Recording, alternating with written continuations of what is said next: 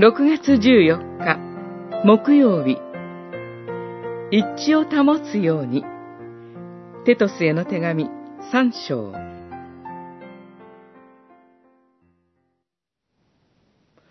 愚かな議論系図の詮索争い。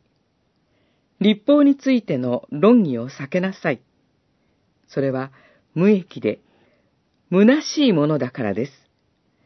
分裂を引き起こす人には、一二度訓戒し、従わなければ関わりを持たないようにしなさい。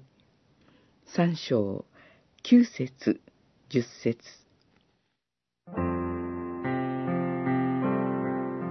パウロは、分裂を引き起こす人に対して厳しい態度で接するよう命じています。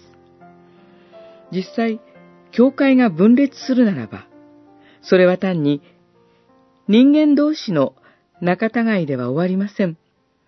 教会の分裂とは、キリストの体が痛み、傷つき、血を流すことだからです。そのことで、教会を離れ、信仰を失うようなことが起こるなら、それはその人の命、永遠の命に関わる大変なことなのです。教会の分裂において、キリストを信じる者たちを、神の愛と神の国から離れさせようとする、サタンの策略があります。そのためパウロは、愚かな議論、詮索、争いを避けるように進めます。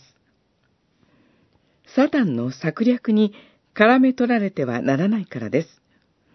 私たちはむしろ、洗礼や信仰告白に際して、教会の純潔と平和とのために努めると制約したことを思い起こして、教会の一致を保つように努めます。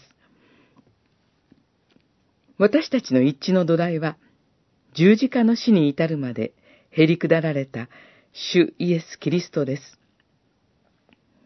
キリストのゆえに、誰をもそしらず、争いを好まず、寛容で、すべての人に心から優しく接することを心がけるのです。